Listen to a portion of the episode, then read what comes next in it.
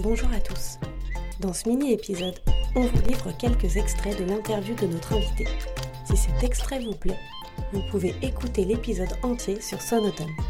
Bonne écoute à tous. Je n'avais pas compris qu'en mettant euh, ma maman à l'EHPAD, en fait, je la confiais à 100% à une structure. Après, le personnel est adorable, ils font le maximum. On sent que toutes ces personnes aiment leur travail. Par contre, ils disent tous, mais tous, qu'ils n'ont le temps de rien. On a pris la décision à sa place. Et qu'est-ce qu'elle en pensait, elle?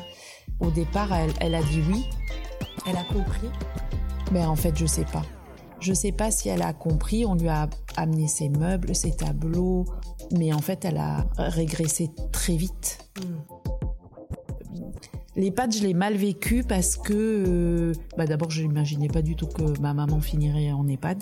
Parce que ce n'était pas son choix. En fait, mes parents, ils n'ont jamais euh, anticipé leur euh, vieillesse. Et donc, quand on leur posait la question, leur choix, c'était on finira à la maison. Voilà. Donc, pour mon père, c'est ce qui s'est passé. Malheureusement, pour ma maman, ce n'est pas possible.